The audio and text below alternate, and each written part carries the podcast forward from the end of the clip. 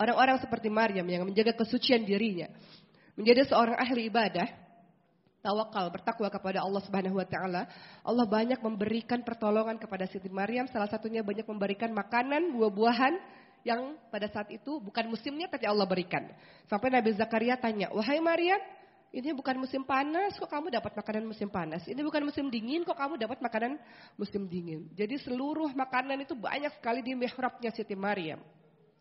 Maka Siti Maryam bilang ini anugerah dari Tuhan, dari Allah Subhanahu wa taala. Kalau orang ahli ibadah, beribadah terus, berzikrullah, mendekatkan diri pada Allah, maka Allah terus memberikan pertolongan, bantuan kepada dirinya teman-teman sekalian. Gak mungkin kita menuju kepada Allah, Allah lantas mengabaikan kita itu gak pernah mungkin terjadi. Jadi kalau teman-teman lagi hijrah, menuju ke arah Allah, Allah pasti akan bantu kita dengan menurunkan beribu-ribu para manusia yang siap untuk menolong kita. Namun sebelum sampai bantuan itu pasti akan diuji dulu sama Allah. Benar nggak kamu ini menjadi orang baik? Atau sebentar saja baiknya. Maka dalam surah Al-Ankabut ayat 2 ada bunyinya. Ahasiban nasu ayutroku ayakulu amana wahum layuftanun. Apakah kamu mengira ketika kamu mengatakan saya beriman ya Allah, saya hijrah ya Allah, saya jadi orang baik ya Allah. Kamu tidak diuji. Apakah kamu merasa ketika kamu mengaku kamu beriman, kamu tidak diuji setelah itu. Jadi setiap orang yang mengaku ingin jadi orang baik, Allah akan uji dulu untuk mengetahui kesungguhan niat baiknya itu. Nanti Allah akan memberikan banyak sekali pertolongan demi pertolongan.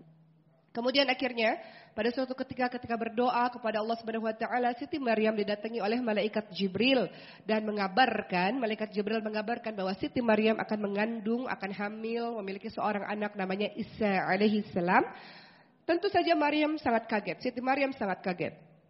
Siti Maryam mengatakan, aku tidak pernah dekat dengan laki-laki, apalagi berzina. Bagaimana mungkin ini bisa terjadi? Kun fayakun, kalau Allah berkehendak jadi maka jadilah. Dalam keadaan hamil, Siti Maryam terpaksa harus keluar dari Palestina untuk menghindari omongan-omongan orang yang buruk terhadap dirinya. Akhirnya ketika seorang diri dalam keadaan hamil yang sangat besar keluar dari Palestina, dengan keadaan yang sangat melelahkan, sangat berat kehamilan tersebut, lahirlah seorang anak Nabi Isa alaihissalam dan Allah memperingati Siti Maryam untuk berpuasa bicara. Jangan bicara apa pun. Setelah melahirkan kamu kembali ke Palestina, apa pun yang orang katakan, tunggu, jangan bicara apa pun. Ada saatnya nanti. Nabi Isa alaihissalam lah yang akan menjelaskan apa yang sesungguhnya terjadi. Maka Nabi Isa alaihissalam punya mukjizat Selain banyak ya mukjizat Nabi Isa alaihissalam ya. Salah satunya adalah bisa berbicara sejak bayi.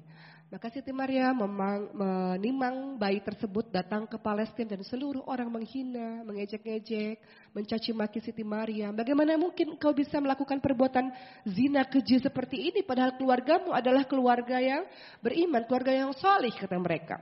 Namun Siti Maryam taat dengan perintah Tuhannya. Diam, apa pun yang terjadi diam. Dia ingat sami wa kami taat ya Allah. Kami dengar kami taat perintahnya Allah itu diam. Jangan bicara dulu, ada saatnya nanti bicara. Barulah Nabi Isa alaihissalam yang menjelaskan apa yang sesungguhnya terjadi dan mereka semua pada akhirnya terkejut bahwa Nabi Isa meminta mereka untuk menyembah Allah Subhanahu wa taala, untuk beriman pada sebuah kitab.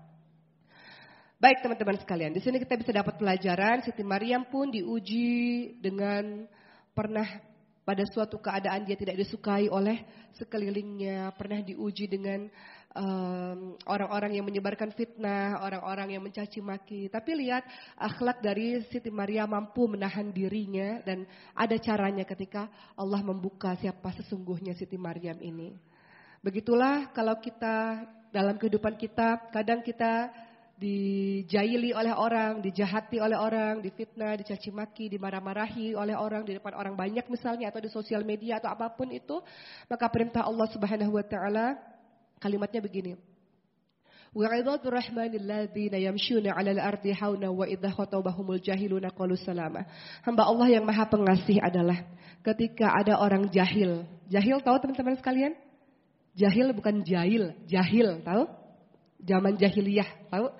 Ketika ada orang jahil, orang-orang yang bodoh menyapamu, maka engkau akan menjawab dengan kalimat qalu salamah. Ucapkan kalimat-kalimat yang baik, ucapkan kalimat-kalimat yang penuh dengan keselamatan. Kira-kira bisa nggak begitu? Atau ketika ada orang hina-hina kita, kita juga katakan, kamu tuh begitu juga, begitu nggak? Gimana teman-teman sekalian?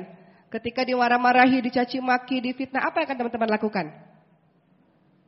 Kok nggak ada suaranya? Ini dengar suara saya nggak nih? Apa yang teman-teman lakukan? Marah balik? Balas balik? Diam? Diam. Diam, istighfar. Kalaupun bicara, bicara dengan kalimat yang baik. Bukan bicara dengan berteriak-teriak, bukan bicara dengan kalimat-kalimat sumpah serapah dan sebagainya. Itu bukan akhlak seorang wanita muslimah. Akhlak wanita muslimah adalah seperti yang dijelaskan oleh difirmankan oleh Allah, apa pun yang terjadi qalu salama, ucapkan kalimat baik. Dalam kalimat salam, Assalamualaikum warahmatullahi wabarakatuh, mengundang banyak sekali doa. Jadi kalau ketemu sama teman, Hai sis, pagi, apa kabar? Alangkah baiknya kita ucap dengan Assalamualaikum warahmatullahi wabarakatuh. Semoga Allah berikan keselamatan, rahmat kasih sayang dan berkah atas engkau, wahai saudaraku. Begitu. Itu doa, semuanya doa. Jadi uh, ucapkan kalimat-kalimat yang baik, kalimat-kalimat yang santun, yang dengan begitu orang tahu uh, mana yang kira-kira orang-orang yang senantiasa mengikuti petunjuk Tuhannya, mana orang-orang yang uh, tidak mengikuti petunjuk Tuhannya. Orang-orang yang beriman dan berilmu dia berpikir sebelum dia berbicara. Apakah dampak yang akan dirasakan oleh banyak orang dan olehku kalau aku berbicara begitu saja tanpa dipikir. Jadi orang-orang yang beriman berilmu berpikir sebelum bicara, berpikir sebelum bertindak. Jadi nggak asbun asal bunyi gitu loh teman-teman sekalian. Ya, itu yang diajarkan oleh Siti Maryam, sabar dalam berbagai macam keadaan, menjadi ahli ibadah dan menjadi wanita yang suci.